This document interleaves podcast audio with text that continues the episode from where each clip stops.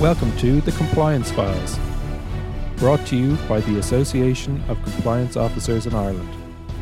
The Compliance Files is a unique podcast series giving you access to industry insights and key perspectives on how the evolving regulatory landscape is driving change, challenge, and opportunity for compliance professionals everywhere.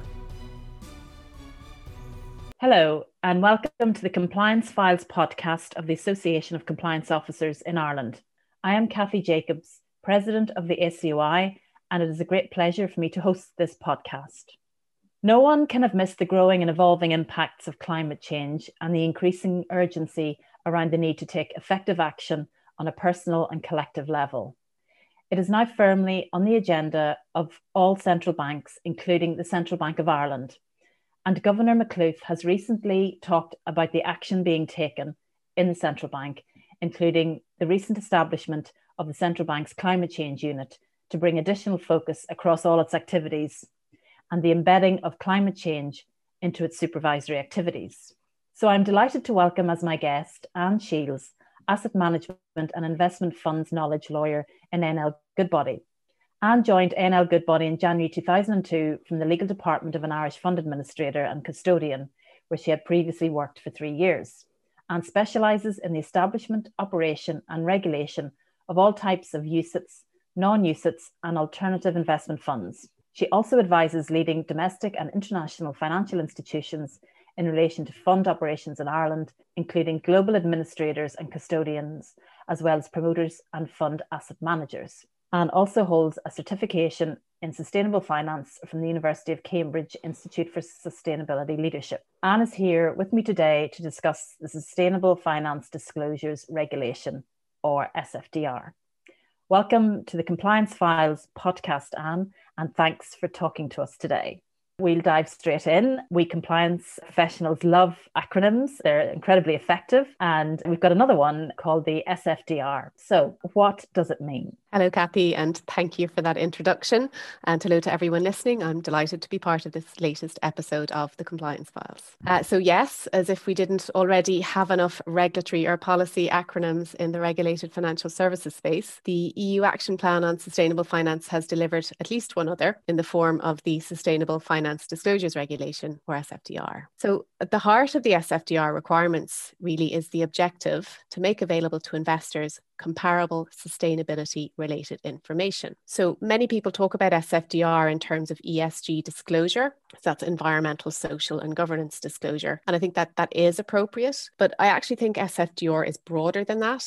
Personally, I feel ESG is one of those terms which is becoming so overused as to become a little meaningless. So I think we need to focus on, on the substance behind the terminology. So the legal form of the requirements is an EU regulation this means the rules are directly effective, so without the need for Irish domestic legislation to apply them locally. Uh, and I think with SFDR, it's useful to remind ourselves of the context and the background to the requirements, particularly because many policy initiatives have paused or changed tack during COVID disruption, but European sustainable finance policy is definitely not one of those. So the EU Action Plan on Sustainable Finance is an important work stream supporting the policy objectives of the European Green Deal, and that channels private investment into the transition to a climate neutral, climate resilient, resource efficient, and just economy. Then, to put the European Green Deal itself into context, it is, of course, linked to the United Nations Sustainable Development Goals and the goals of the Paris Climate Agreement. So, very briefly, the EU Action Plan outlines 10 reforms in three areas.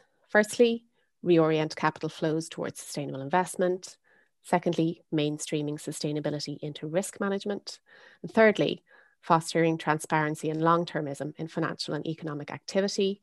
And SFDR comes in under that third area. So, the reason it's timely to talk about SFDR today, Kathy, as I'm sure your listeners are aware, is that the first deadline under SFDR was on the 10th of March 2021, but that really is just the, the first chapter.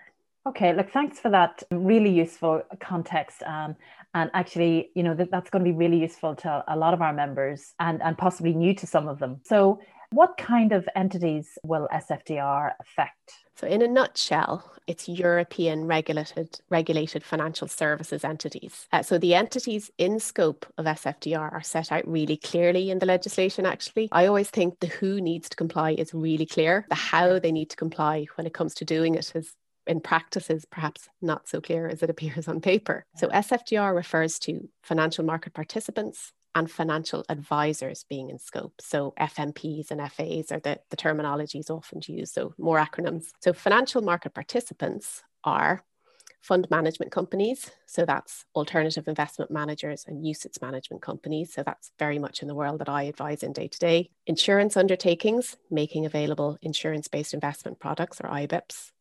MIFID firms providing portfolio management.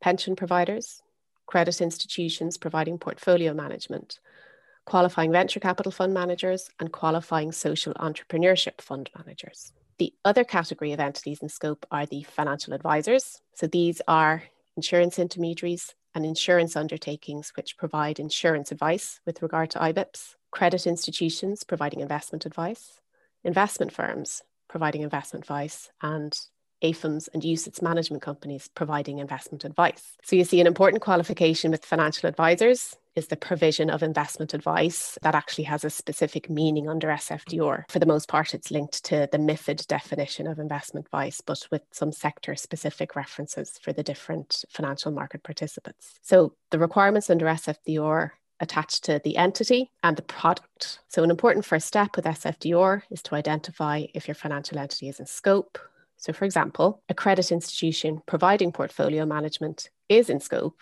as a financial market participant. But if the credit institution is not providing portfolio management, it's not in scope.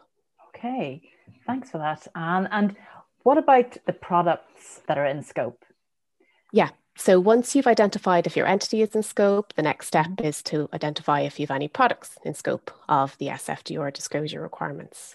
So, again, the financial products are very clearly set out and defined. So, it's a portfolio managed in accordance with MIFID requirements, an alternative investment fund, an insurance based investment product, a pension product, a pension scheme, a UCITS, or a pan European personal pension product. And actually, then within those product types, there is SFDR product classification rules, and those rules determine the nature and amount of disclosures that are applicable to the financial product. So, broadly speaking, these fall into three categories. You have mainstream, you have so called light green, and you have so called dark green product classification. So, the mainstream products are ones that they don't have a specific ESG or sustainability characteristic. And this is really important because there actually are SFDR disclosure requirements in pre contractual documents for financial products on a comply or explain basis, even if they don't consider sustainability risks. And if the entity doesn't, if they deem sustainability risks not to be relevant, then there needs to be a pre contractual disclosure explaining why they don't. So that's mainstream products. Then the light green products, they're sometimes called Article 8 products, are products that promote environmental or social characteristics provided that the companies in which the investments are made follow good governance practices. And then finally, you have dark green products, also called Article 9 products. And that's a product which has sustainable investment as its objective. And that could be with or without an index designated as a reference benchmark. So essentially, if you're a light green or a dark green product, there are lots more disclosure requirements when you compare it to mainstream products, and they would go on your website in pre contractual documents and in financial statements. So, product classification especially light green and dark green, can be tricky, particularly for existing products, actually. So it's certainly an area to, to pay attention to if you're in scope. Thank you, Ann. And you mentioned earlier, deadline had passed on the 10th of March this year. Can you just enlighten our listeners as to, to what happened and what was the significance of that date and you know what flowed from that date? Yeah, sure. So on the 10th of March, in scope financial market participants and financial advisors uh, had to make SFDR disclosures on websites and in pre-contractual documents, so specific disclosures. Now you can't you can't opt out of SFDR in its entirety, but it might be possible, depending on what category of financial market participant you are and how your financial product is classified to deal with some of the requirements on a comply or explain basis. So it might be easiest if I maybe give an example of what someone had to do on the 10th of March. So if I pick an example of an Irish alternative investment fund manager managing AIFs. So the Irish AIFM as an entity in scope had to publish a sustainability risk policy on its website, as well as updating its remuneration policy to publish on its website how that policy was consistent with the integration of sustainability risks. The AIFM also had to make a statement about principal adverse impacts of investment decisions, both on its website and in the ACE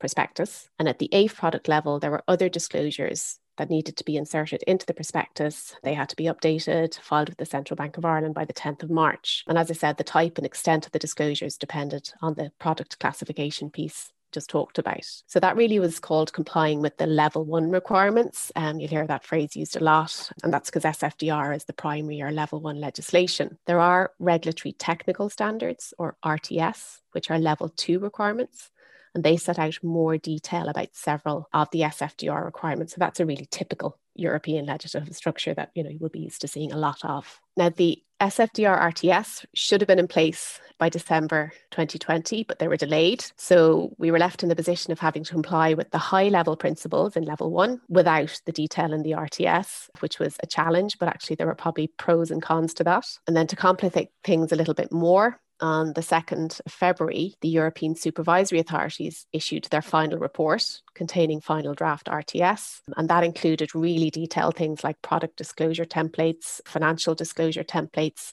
and the really detailed principal adverse impact statement. So I suppose, you know, that was helpful in the sense that it was an attempt to give a clear regulatory position. But I think we need to remember the RTS actually aren't in force yet, not until the European legislative process completes. And the European supervisory authorities are proposing an implementation date of the 1st of January 2022 for those. So that will be the next key deadline date for SFDR compliance.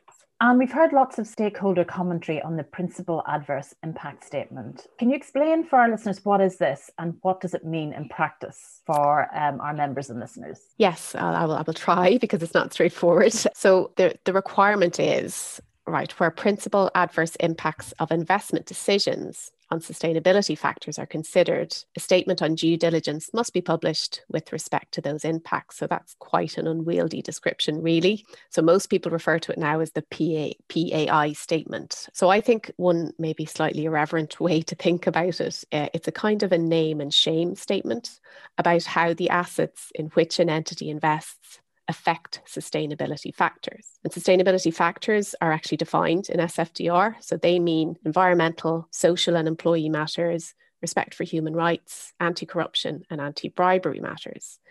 So, to give kind of a narrow example, if I can, investment in a fossil fuel organization is your investment, and you disclose its greenhouse gas emissions as an adverse impact on the investment environment. So, it's really detailed. So, this statement is an entity level requirement on websites from the 10th of March, although there is a complicated phasing in process about its implementation. And it will be a product level requirement in pre contractual documents on the 30th of December 2022. So it kind of c- cuts at two different points. There is a template reporting statement in the regulatory technical standards. It's long, it's very prescriptive, it's technical. There are mandatory and opt in fields that need to be completed. There's quantitative and qualitative information required to populate it. So it's undeniably quite a challenge. You can't comply or explain, but that means you can't ignore it. Even if you're not going to publish one, the entity needs to disclose clear reasons why it opts out. So we would have seen on the 10th of March some entities opting out of producing it, um, and some of them did that on the basis that they were waiting for the draft regulatory technical standards to be finalised. So a first time principal adverse impact statement with all the detail that's needed in the RTS would be published for the first time on the 1st of January 2022. So that first report is forward looking. You don't have to look back on a reference period. The reporting requirement with reference to the previous calendar year won't start until the 30th of June 2023. So there's a bit of, bit of time for that. So I guess the first really step for people looking at this, identify if you're in scope, if you are, then you need to decide if you're going to prepare and publish a PAI statement or if you're going to opt out and you need to publish your explanation why. I mean, just one final point uh, of detail large entities cannot opt out of doing this. They have to produce one. And large entities are defined. So, in brief summary, they're financial market participants with more than 500 employees. So, you know, if you have to publish the statement or you choose to, you need to understand it. You need to identify the assets that need to be disclosed in the statement and also then source the data and metrics to populate it. And then you need to comply with the annual 30th of June reporting requirement. And what would be the considerations for businesses in deciding whether to compile a principal adverse impact statement? In some cases, it will be obvious because I would say if you if you say I have a dark green or a light green product, it would be really it would be harder to opt out of preparing this statement because if you're saying I have this kind of product, you're sort of already in the world of eh, sustainable objectives and promoting environmental and sustainable characteristics. So I think it would be a, a harder, a harder ask to explain why you're opting out. I mean, a lot, eh, I think nature scale and complexity is relevant here as well. So for a smaller regulated financial service provider, I think you can apply the proportionality principle. And part, part of that might be this is way too expensive for me. The, ben- the, the benefit of producing this far, you know, the cost of producing this far outweighs the benefit to my investors of actually doing it. I think that's a relevant consideration. And then the other point is for those larger entities, which have 500 employees. So probably a good rule of thumb there is if you I think if you're subject to the requirements of the non financial reporting directive, you're probably caught by this large entity definition. So if you're in that space, then I think you seriously have to be looking at producing the statement. And what um, governance issues arise in relation to SFDR? So I think at a high level, uh, we need to be careful about greenwashing, which is, is something that you know is is is I think on or coming on everyone's agenda really at this stage. So, you know, that that is things like holding your product out as having environmental characteristics when it doesn't, you know, or taking into account ESG where, where the product actually doesn't. And also with policies. So the policies that you would need to produce under SFDR, if, if they state that sustainability risks and factors are taken into account on paper, but it's not done in practice, clearly that's a risk as well. And also the challenges I would say around mm-hmm. classifying products as light green or dark green also pose a risk and, and that can be quite tricky. I think misrepresentation is another potential governance issue. So obviously you have all these disclosures, you've disclosures in pre-contractual documents, on websites and financial statements, and each forum of disclosure, I guess, will have its own risks and potential liabilities attaching to it if, it if it's not accurate for the organization or even potentially individuals in the organization. Also, think worth remembering that SFDR specifically requires marketing material and communications to be consistent with your SFDR disclosure. So that's another potential area of risk. And there is also a requirement to review disclosures and keep them up to date. I would say ultimate responsibility for governance for SFDR will be regarded by the regulators at residing at board level or probably maybe designated person level. And maybe depending on the nature, scale, and complexity of a firm, there might be a specific C suite role, even, uh, you know, such as the chief sustainability officer who might look after this. But I think that will really vary from sector to sector and, and within industries as well. So, I mean, I would say designing a governance and compliance process around all the SFDR requirements will, will have a lot of moving parts and, and it's a challenge. And who will be the enforcing body for compliance with SFDR? Yeah, Kathy. So under SFDR, it's national competent authorities that have the responsibility. So for Irish entities, it's the Central Bank of Ireland. And actually, the Irish legislation appointing the Central Bank as the competent authority to exercise supervisory and investigatory powers was just published in the last week or so. So, so that's that's clear and definite. I think it probably remains to be seen exactly what that will look like in the Central Bank of Ireland. I did read some media reports uh, last month, actually so that the, the Denmark's Financial Supervisory Authority has actually set up a unit specifically to monitor sustainability disclosures under SFDR and to combat greenwashing. So that's interesting. In the CBI, could be at sectoral level probably most likely. So for funds, certainly we've seen questions being asked at point of authorization, but maybe there is a possibility that the recently established centralized climate unit at the central bank will have a role here. Yeah, and as our listeners will be familiar with the challenges of embedding frameworks for all other manner of regulation. So I'm sure this one will will be will be the same. It'll be just be as challenging to, to, to do that embedding work. So phase one is is over. So what's next? I guess the next deadline date really that we have on the roadmap for compliance under SFDR really is the 1st of January 2022. And that's mainly because that's when the level two regulatory technical standards are scheduled to apply from. Now, I guess it's sensible to wait for the European legislative process to complete. So we have effective regulatory technical standards and certainty about those rules for the next phase.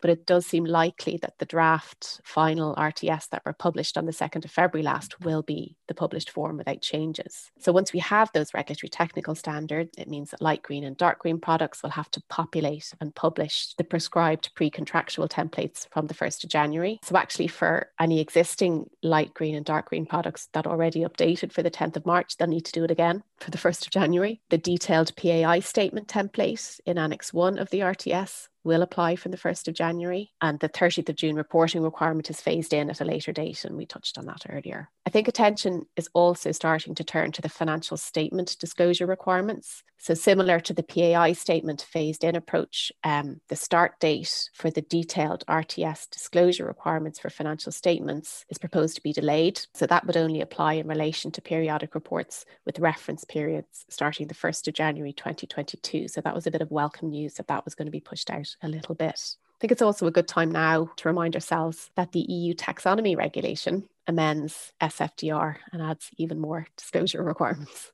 Okay, and what is the interplay of SFDR with, with taxonomy regulation? Yeah, so the, EU taxonomy regulation, I mean, it's another really important initiative under the EU Action Plan on Sustainable Finance. So, I mean, essentially, it's a classification system for green economic activity. It's a whole topic unto itself. You know, we won't we won't go into that here, but it does, as I just mentioned, amend and add to requirements under SFDR for just for light green and dark green financial products and to disclose against taxonomy concepts. So, again, to give an example to illustrate, if you're a fund with a sustainable objective, you're dark green, you need to make pre contractual taxonomy disclosures for the first two environmental objectives of climate adaptation and climate mitigation on the 1st of January 2022. So there's six environmental objectives under the taxonomy regulation. And again, disclosure requirements against these will be phased in. First phase, 1st of January, and the next phase, second phase being the 1st of January 2023. So we're actually waiting on the draft regulatory technical standards on the taxonomy regulation to give us the detailed requirements about these. It's currently in consultation process. So again, that's another development that uh, we'll be staying closely tuned to. This has been a really interesting and fascinating, actually, podcast. So, have you any other final messages for our listeners? What they you know what they need to be looking out for. Well i, I mean there's lots. There's always uh, so much to talk about with this and it, yeah. it in, as you said it, it interplays with so many other sustainability requirements in other regulation regulation and policy. I mean there are definitely still parts of the sfdr rules that would benefit from clarification at eu level you know such as its application to non-eu regulated financial services entities if they have EU products or EU investors? You know, do the product level requirements still apply if you have closed book business? There's data availability to feed into the disclosure requirements is always in the conversation around disclosures. It's a challenge. It's just not really fully there and accessible at the moment. Light green and dark green product classification is tricky, as we said, and there are still questions on the content and practical implications of the PAI statement. I think the overall timelines of what requirements kick in and where can be confusing particularly because the disclosure requirements come from different sources and there's some exceptions and there's some extensions for certain requirements. And also, I think the update of the non financial reporting directive is interlinked with SFDR and the taxonomy disclosure requirements. And that's because the data that it will release will feed into disclosures. So I think it's important to stay tuned to those developments as well in the hope that they will all at some point become aligned. I mean, we could go into detail on several of these topics. You know, it meant we talked about today individually for a complete completely separate webinar or podcast, but I think that would be for another day. Thank you, Ann. That's been a really interesting and stimulating podcast. Just even bringing this alive for our, our list has been really beneficial. So I'd really like to thank you sincerely for, for participating in, in this podcast. And, and maybe you'll come back again and, and talk about some of the, those other themes that you introduced today. Thank you. Thank you, Kathy. I'd be delighted to. We are delighted to announce our second new educational offering in 2021 the Professional Certificate in Anti Money Laundering in a FinTech Environment. ACOI and Professional Accountancy Training have collaborated on designing a contemporary practitioner focused course that will provide professionals, practitioners, and other stakeholders with the skills and competencies that support a culture of AML compliance. This course addresses AML requirements from the perspective of a variety of sectors in the context of the technologically driven innovation in financial services. This highly interactive course will be delivered online once a week over 18 evenings by a team of industry professionals from across the fintech ecosystem. Details on the professional certificate can be found on the ACOI website or email us at info at acoi.ie. Thank you for listening to this episode of The Compliance Files. Make sure you subscribe to the podcast on whatever platform you are listening to ensure you don't miss out on future episodes.